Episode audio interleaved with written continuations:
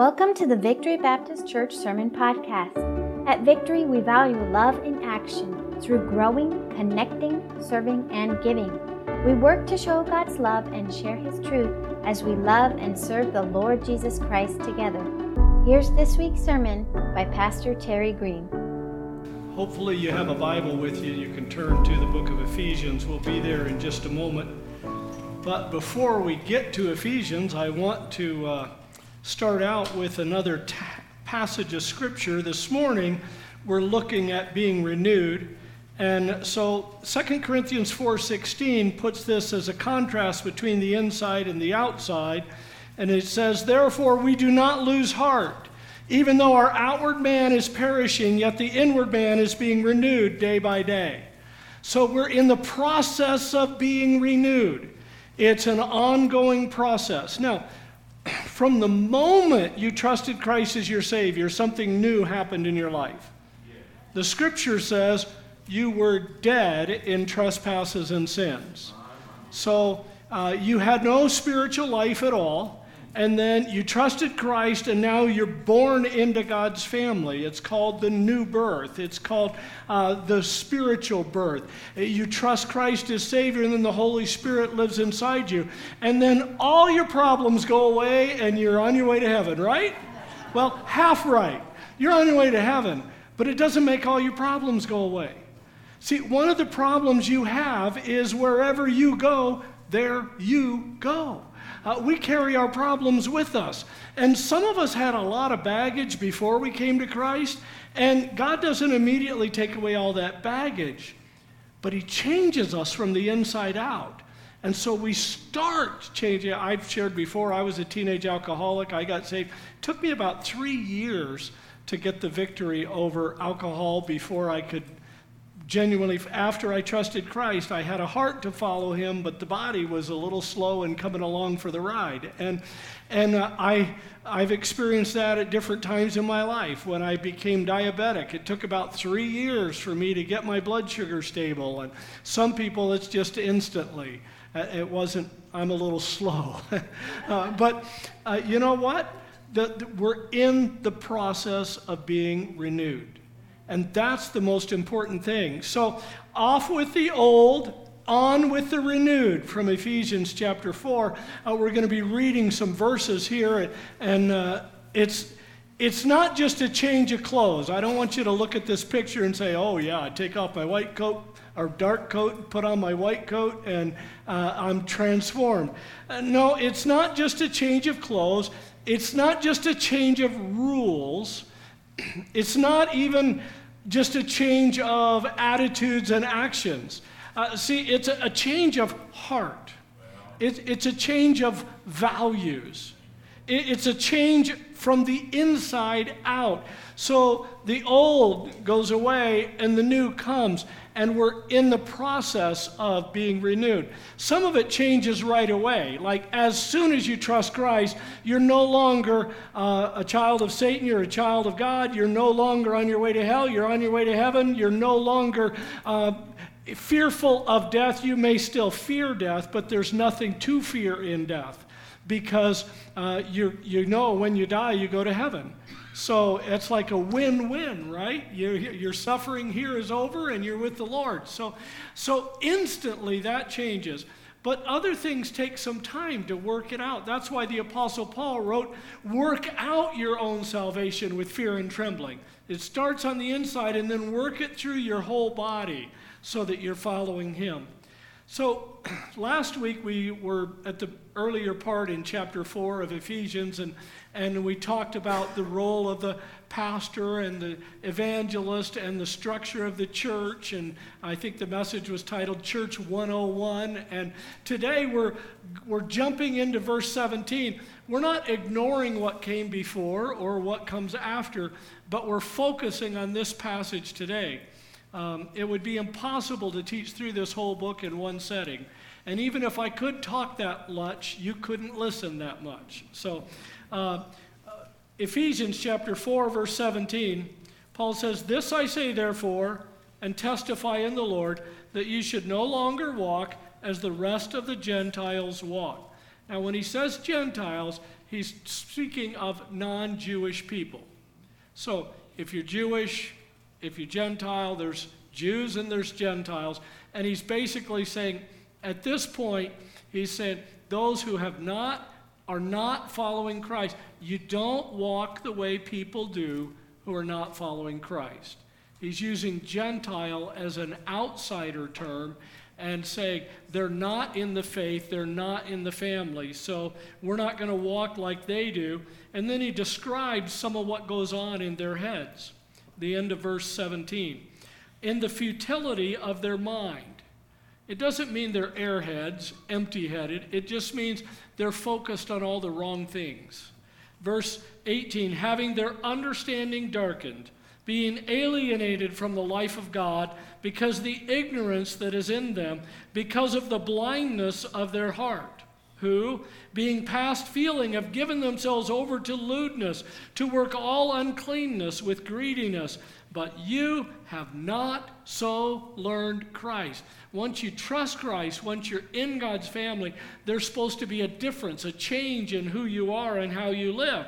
Verse 21 If indeed you have heard him and been taught by him, as the truth is in Jesus, that you put off concerning your former contact, conduct, sorry, the old man which grows corrupt according to the deceitful lusts, and be renewed in the spirit of your mind and that you put on the new man, which was created according to God in true righteousness and holiness. Now, we're going to read a little bit more in a moment, but let's pause right there. And I want you to get this. Wow.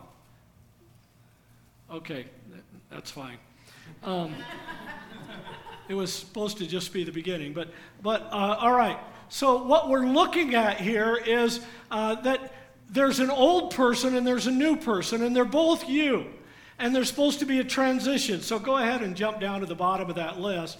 Uh, there's a lack of understanding. You're alienated from God. You're there's sexual and crude behavior, as the scripture uses the phrase lewd, and greedy and corrupt and deceitful and lustful, not in the sense of only sexual, but lustful in the sense of wanting all the wrong things. There's diabetics who crave chocolate cake, and that's just as bad for you as some of the other lusts that you could have in your life. And so, all of these, that's how you used to live.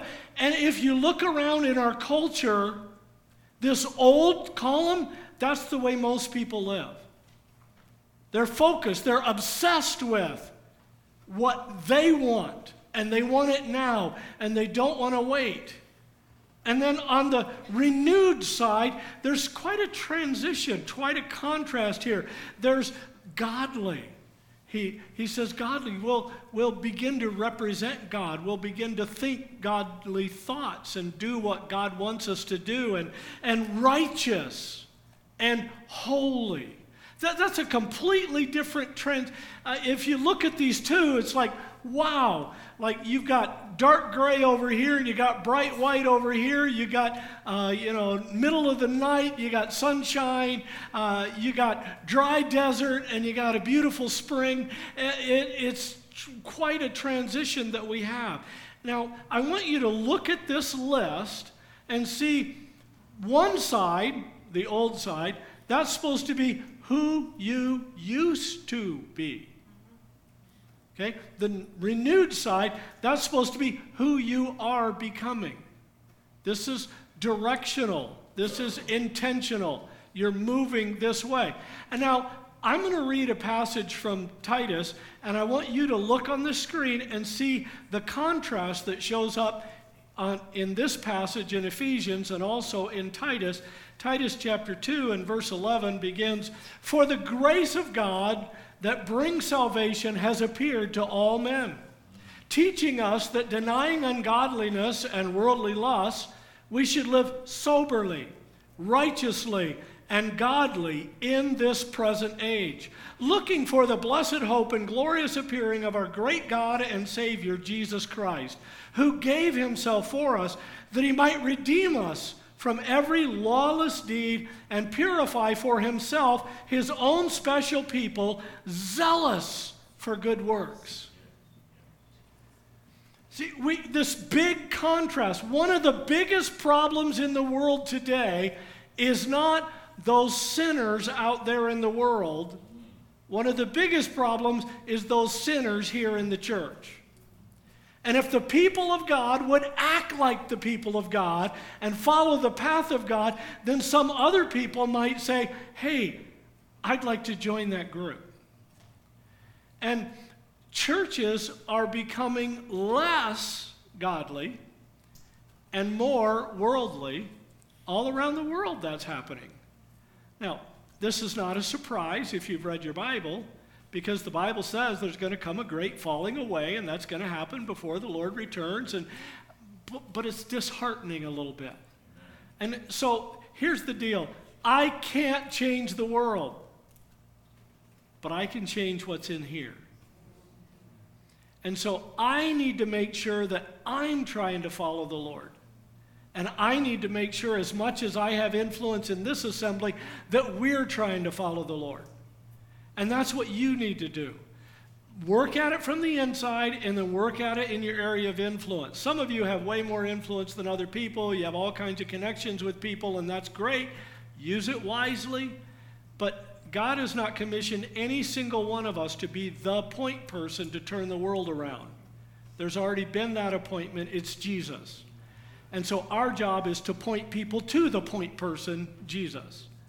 And so uh, we see this transition between who we used to be and who we're becoming in those who walk apart from God and those who follow God. And there should be a clear distinction between the two. And in our culture, that distinction is being merged. They're, they're trying to make the world be comfortable in the church and the church be more comfortable in the world. And the Lord said there's supposed to be a division, a separation. We're supposed to follow His plan and His pattern. So, all the rest of this uh, chapter, or this, there's another section here where he talks about old and new. And so we're going to take this one verse at a time and just look at what it used to be, what you used to be, and what you should be. And so here's the deal you may not be doing very well on that renewed side. So if you're not, you need to make some changes in your life. You don't need to beat yourself up for what you've done in the past, but you need to change the path you're on for where you're going in the future. So let's look at the, we'll do one verse at a time. We'll start in verse 25. Therefore, putting away lying, let every let each one of you speak truth with his neighbor, for we are members of one another. So you used to be frequently dishonest. I can honestly say that about every single one of you. You used to be frequently dishonest. How would I know that? Well, I'll tell you because I've watched Aiden and I've seen it. I have not seen it in Aiden. I've only seen him be honest. But Aiden was a little boy. And you know what little kids do? Little kids are not honest. Little kids make lots of excuses, and kids are naturally masters of guile. Uh, I, have laughed many, many times over the years at what one of our daughters, Kathy, said, Hey, Courtney, have you finished making your bed? And Courtney said, Not quite. And the way she said it, Kathy immediately walked to the bedroom and looked. She hadn't even started. You can't be done if you haven't started. But, but we have a tendency, and kids have that. And that's why toddlers have to be taught to tell the truth because it's natural for them to lie and deceive to stay out of trouble. And you and I used to be frequently dishonest, but now we're supposed to be consistently truthful. Consistently truthful. Uh, earlier in this chapter, chapter 4, verse 15, he says, speaking the truth in love. We're supposed to be consistently truthful. So, one of the problems that we have in politics today is that truthful and consistent don't fit together in American politics, probably not anywhere in the world. They're constantly trying to change the storyline. They're trying to alter perceptions instead of being truthful. Now, someday there's going to be a world ruler who's going to be absolutely, completely truthful. His name is Jesus. and he's going to rule and reign, and we're going to follow and, and appreciate him. Look at verse 26. Be angry and do not sin. Do not let the sun go down on your wrath. So you were sinfully angry. Again, toddlers throw fits when they don't get their way. You're supposed to outgrow that, by the way, just FYI. All right? And, and now you can get angry without sinning. Tell me a time when Jesus was really angry with people when he was on the earth. The money changers in the temple. What's another one? His disciples' lack of faith. Oh, you have little faith, he says with an intensity uh, because they weren't believing and trusting him. So Jesus was angry at what was going on, but he did not sin. See, anger in itself is not sin. Now, here's a rule. I, some of you have been around, you know, I've struggled with anger management issues over the years. I was a great sergeant in the Marine Corps. Becoming a pastor was quite a stretch for me. But, uh, but the, the deal with anger is I have every right, and it's appropriate and necessary for me to be angry about what angers the heart of God. So, child abuse, I should be angry. Um, other things, I should be angry. But I should not be angry when I don't get my way. Because that's acting exactly like Satan, not like Jesus. So you can be angry and then don't sin. Um, and then he says, Don't let the sun go down on your wrath. I know a couple, they said, they decided they would never go to bed as long as they were mad at each other. And so one night, they didn't go to bed at all because they stayed mad all night long. And Kathy and I were talking about this, and I said, you know, I think we could do something better. Like, we came up with, we could call a truce. Like, we have not resolved this, but I'm not going to be mad at you. I'm to, we're going to resolve this. We'll work on this, but we need sleep tonight.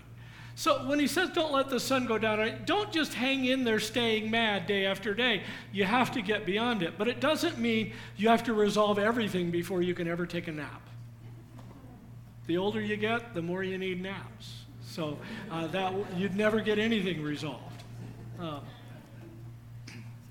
look at verse 27. Nor give place to the devil. See, you used to follow Satan's path. You see a reference there on the screen, Ephesians 2.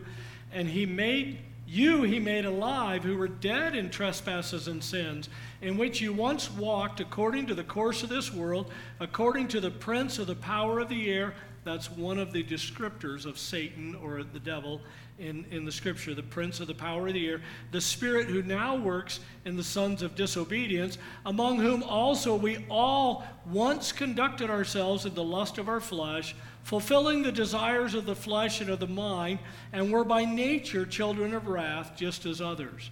And then it goes on to say, But God, who is rich in mercy, brought us to salvation. Praise the Lord for that. But see, you used to follow Satan's path.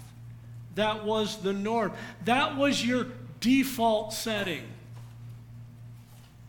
And now you've grown in the Lord, now you've matured in the Lord, and now you don't want to follow that. Now you intentionally try to avoid His path. So uh, you're not just getting swept along. One of the strangest phenomenons in, in the world, all around the world, in all kinds of cultures, is the phenomena of, of riots a group of people get together and certain things happen, and all of a sudden, people are behaving in ways that are totally not characteristic for those people. They're being swept up in, caught up in, and all kinds of horrible things have taken place in the world by groups of people getting caught up into this. And then sometimes they sit down with the people afterward and say, Why would you do that? And they'll say, I don't know. They, they don't know. Well, they weren't resisting. They were just following and getting involved and, and connecting. And so we need to make sure that we're not following Satan's path. That's what we used to do. That still is the default setting for this world. But that's not the default setting for believers. for believers, we're supposed to say, I'm going to change the setting to follow the Lord, to listen to the Holy Spirit, not the spirit of man or Satan. Then in verse 28, there's a contrast between being a taker and being a giver.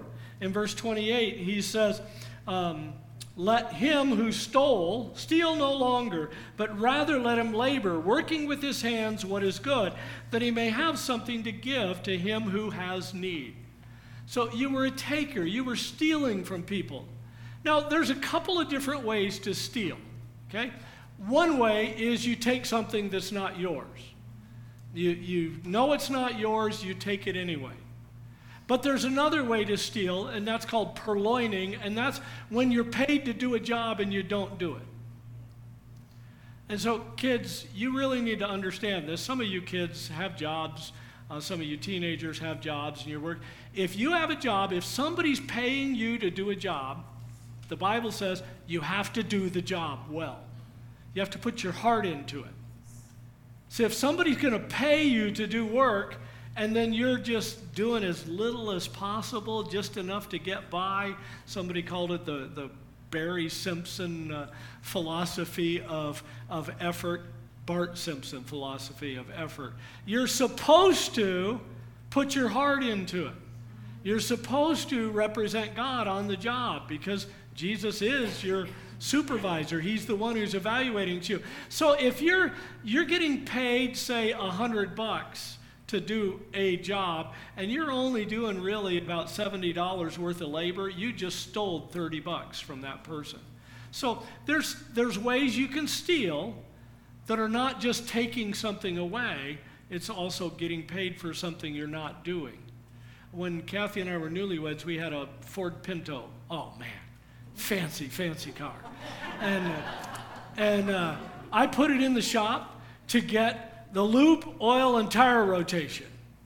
And they charged me for the lube, oil, and tire rotation, and I paid for it.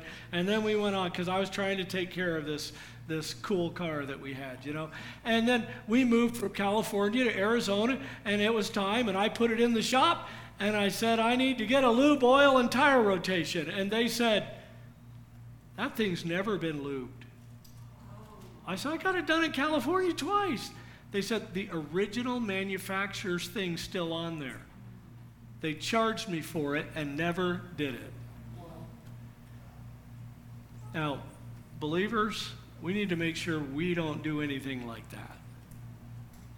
And instead of being takers, we need to be earning and sharing. We need to be known as givers. Will people take advantage of you? Yes. Is that okay with God? No. Is He going to hold them accountable? Yes. Do you need to? No. That's His business. You obey Him, you let Him take care of that other stuff. So, um, we, we want to take care of things. We want to be givers. We want to help people. Verse 29, he says, Let no corrupt word proceed out of your mouth, but what is good for necessary edification, that it may impart grace to the hearers. So, uh, the description here, your conversations used to be worth, worthless or destructive. You were focused only on getting your point across. You wanted to make sure people knew where you stood and you wanted to get it out there. And, and now your conversations are constructive, they're, they're grace filled. Now you focus on how your words will affect the hearer how your words will affect the hearer. So you're actually not just communicating, you're also ministering at the same time. That's what we're supposed to be doing. To help and minister and make the world a better place because you're here. And you're not supposed to just fuss at people and harass people, and, and you're supposed to be bringing people toward the Lord and encouraging them and helping them. And so uh, we, don't, we don't talk the way we used to talk. Um, some people are harsh, and then they start following the Lord, and they should get less harsh. They should get sweeter. They should get nicer. In fact, if you're an old guy here and you're getting grumpier, you got a heart problem, not just a mouth problem. You need to follow the Lord. Are there going to be days you feel grumpy? Oh, yeah. You live on earth. Life's hard. But, but you can grow and mature. So, so he's contrasting. Now, remember who wrote this? What was his name? Paul. Before he started getting called Paul, what was his name? Saul. And what was Saul known as? Nice guy, mean guy? He was a mean guy who attacked people, who especially attacked the church. And Paul was all about right and wrong and harshness, and, and now he's all about love and caring and nurturing. How did that transition happen? It started when he trusted Christ. It took him a few years to get to maturity, but it started when he trusted Christ. And so it, you can transition from who you used to be to who God wants you to be. Anybody can do it. Paul proved that to us. God proved that to us through the Apostle Paul. Look at verse 30. And do not grieve the Holy Spirit of God, by whom you were sealed for the day of redemption. Now, do not grieve him. So, you used to grieve the Holy Spirit. Now, how do we do that? By, by ignoring His Word, by not listening to it, not learning it, not following it, by making poor and unwise choices. And, and now you're partnering with the Holy Spirit. You're reading the Scripture, you're uh, listening to His leading, you're paying attention, you're doing the right thing. So you're no longer grieving Him, you're now partnering with Him. And then He said you were sealed by the Holy Spirit to the, the day of redemption. So the moment you trust Jesus Christ as your Savior, uh, the New Testament teaches. It wasn't an Old Testament teaching, it's how God works in the New Testament, in the church, that the moment you receive Christ as your Savior, the Holy Spirit comes to live inside you. And so that's called being sealed by the Holy Spirit, so that you are forever God's. You're in Him, uh, He's in you, and when you die, the Holy Spirit will take you to be with the Father in heaven, and you will worship the Son all together in heaven. Uh, and then eventually the new heaven and the new earth. So the Holy Spirit says, You're mine. He makes you His. And what now, human people, we can seal things and then they break, right? I, I remember uh, when my mom bought this new cool thing called a seal a meal. Any of you older folks remember those? That's way before Ziploc bags, right? And so a seal a meal, you could take this and it was a plastic pouch, and you'd seal one end of it, and then you'd pour liquid stuff in there, and then you'd seal the other end of it, and then on TV they'd hold it upside down and shake it like crazy, and nothing spilled. When my mom tried that, it didn't quite work so well. She didn't get that bottom seal quite good enough, and spaghetti sauce went everywhere, and it was hysterical for us kids. But, uh, but, but when God seals, it's done. God doesn't say, well, you know, Gloria, you, you, you're like that close. You're, you're almost sealed. No, it's you're done. Paid in full by the blood of Christ. You're His forever. And that's how it works. And so we now are in Him. And then in verse 31, he talks about how we used to be all bitterness and wrath and anger and clamor and evil speaking be put away from you with all malice. And now be kind one to another, tenderhearted, forgiving one another, even as God in Christ forgave you. So you used to be angry and bitter and spiteful and unkind and judgmental and you held grudges. But now, now you're kind and tenderhearted and forgiving. That's why in the New Testament we find this young guy named John. And John is a tough guy. John is named, Jesus looks at John and calls him son of thunder. That's the character and behavior of the Apostle John. He was all righteousness and indignation and intensity. And then later we find him called John the Beloved. And, and Paul was this guy who said, You disagree with me? You're gonna pay to this guy who says, If I could, if God would allow it, I'd be willing to go to hell so you could be saved. So you, you can't get a bigger transition than those two guys who they were to those two guys who they are in Christ. And that's supposed to be happening inside us. So when you are unkind in any way to anyone for any reason, you dishonor God and you devalue the people around you. We're supposed to be the good guys.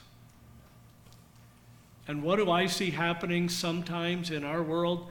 I see Christians on television yelling and screaming and angry. It's okay to be angry, but it's not okay to sin in your anger. Jesus could be angry and deal with things effectively, and so can we. And something should make us angry. But Christians should be the nice guys. It doesn't mean that we just stand there and let somebody slap us around or abuse us and we just ignore it. But it does mean that we take truth and love and we keep them together. We never separate and just focus on truth because that's not what God wants. So sometimes teenagers are unkind to other teenagers. I've seen older girls be kind of rude to younger girls. They're trying to separate, you know, and they're going to move over here so they don't have to stand around with those little kids. Well, that's not how we're supposed to be. We're supposed to be pulling together. That dishonors God, it devalues the younger girls, and it actually hurts yourself. Secondly, holding a grudge hurts you. Holding a grudge hurts you. Hurts you way more than it hurts somebody else. It's a direct violation of God's instruction for his kids to hold a grudge. In fact, somebody said um, uh, having a grudge is the only thing when you nurse it, it gets worse. All other health problems, you can nurse it and get better. But when you have a grudge, you nurse it, it gets worse. You are willfully sinning against God when you hold on to a grudge. Now, some of you have been deeply, deeply hurt. And when I use the word grudge, to you it feels like a little thing.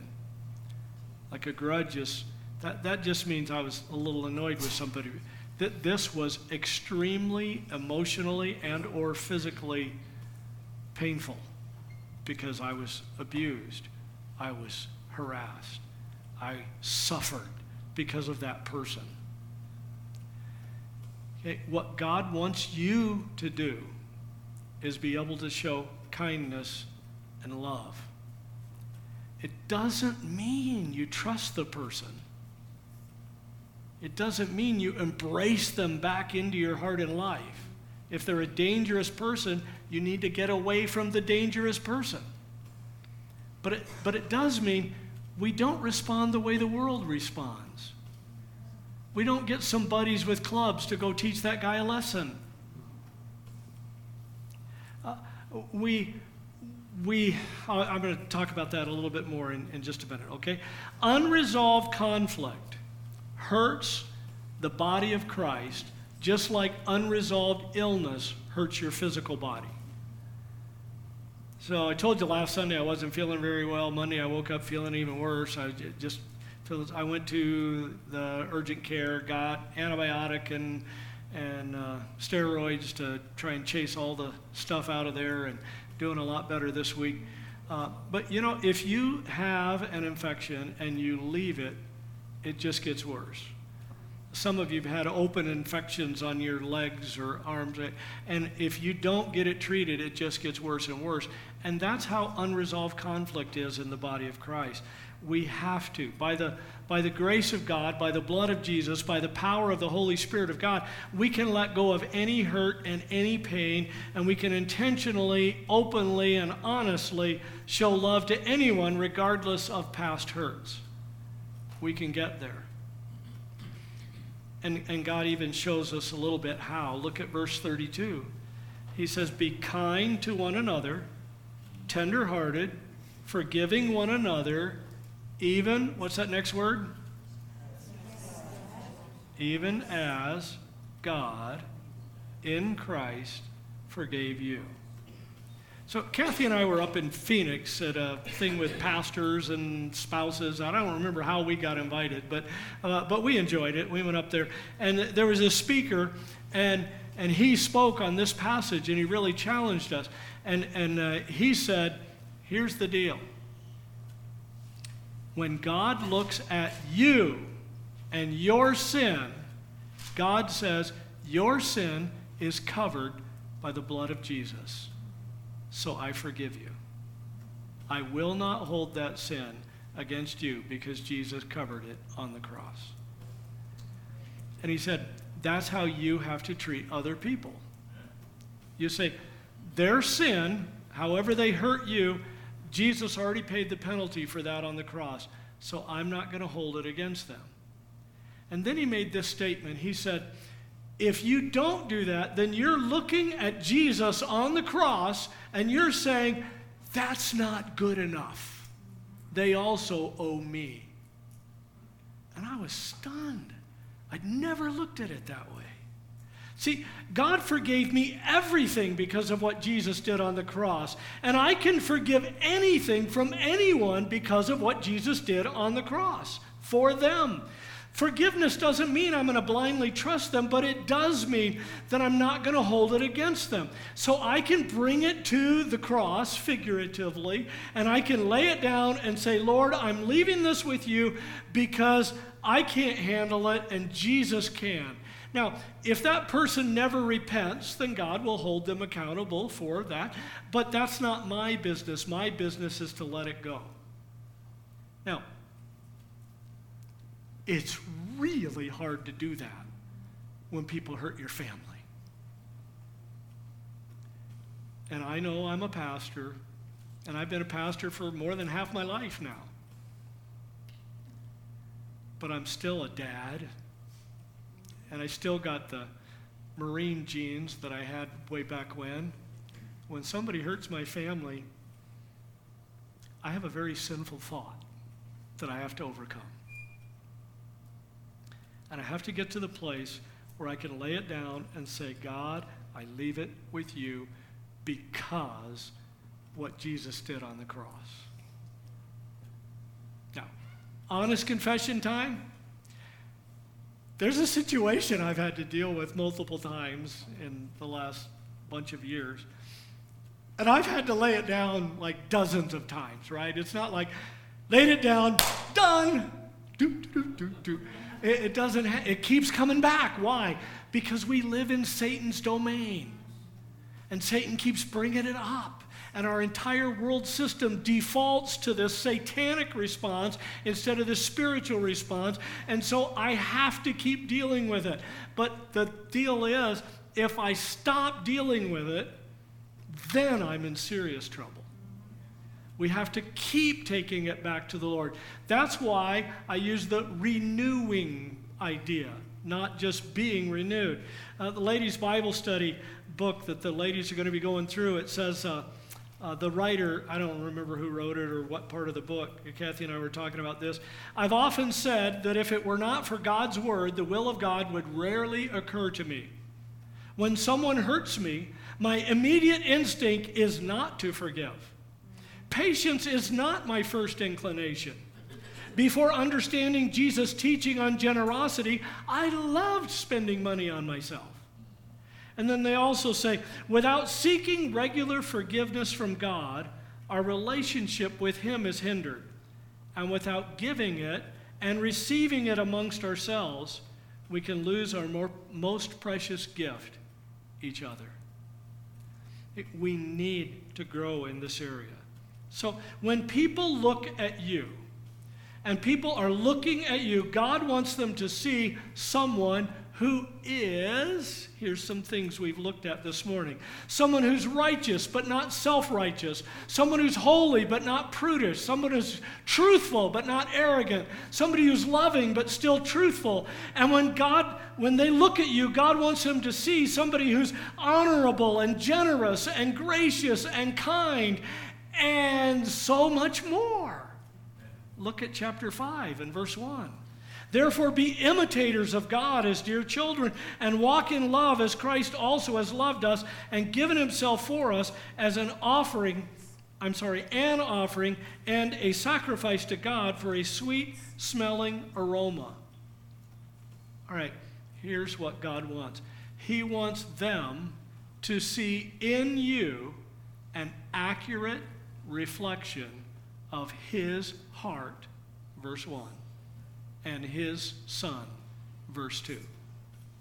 That's what God wants people to see when they look at us. And, and we can do it because he said the, the standard for your behavior is not doing better than the non-believers. That's where we started in verse 17 don't walk like the gentiles walk. It's not even be better than you used to be. That's verses 22 through 32 you old man new man. No the standard is you're supposed to imitate god and then model your behavior after jesus christ and show his love and his generosity toward people who deserve punishment or censure, but instead they receive mercy and grace at His hand and at yours. That's who we're supposed to be the salt and light of the earth, the present incarnation of Jesus. God in the flesh through the Holy Spirit living in us and working out through us. That's who we're supposed to be and we can make progress. We're not going to get it perfect in this life, but we can make progress. See, you are a work in process, right? So, so let's get to work. Off with the old, on with the renewed. That's what God wants to see in our lives. So, right now, I'd like just bow your heads, close your eyes, just look inside yourself. Don't focus on anybody else, don't look around. And I just, just want you to talk to God and ask yourself how He thinks you're doing representing Him on this earth. Just take a moment to do that.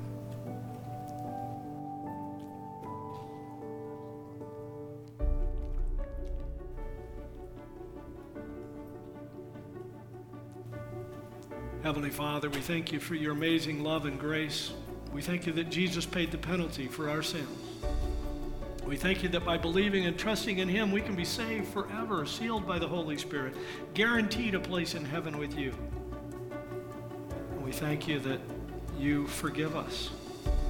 And we ask you to help us be more forgiving to others. That we could live up to this challenge from the Apostle Paul that we can live up to this challenge from the Holy Spirit of God. That this is how you want us to live. May we step up and pursue it and get better at it as we practice. In Jesus' name, amen. Thank you for listening to the Victory Baptist Church Sermon Podcast. If you'd like to know more about Victory, please visit our website at victoryarizona.org. You can also connect with us on our Facebook page or by emailing victory at victoryarizona.org. We'd love to help you accept and follow Jesus Christ.